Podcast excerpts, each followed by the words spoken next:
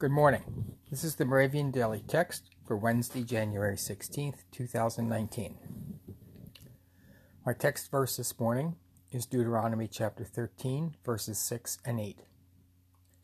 If anyone secretly entices you, even if it is your brother, your father's son, or your mother's son, or your own son or daughter, or the wife you embrace, or your most intimate friend, saying, Let us go and worship other gods, you must not yield to or heed any such persons.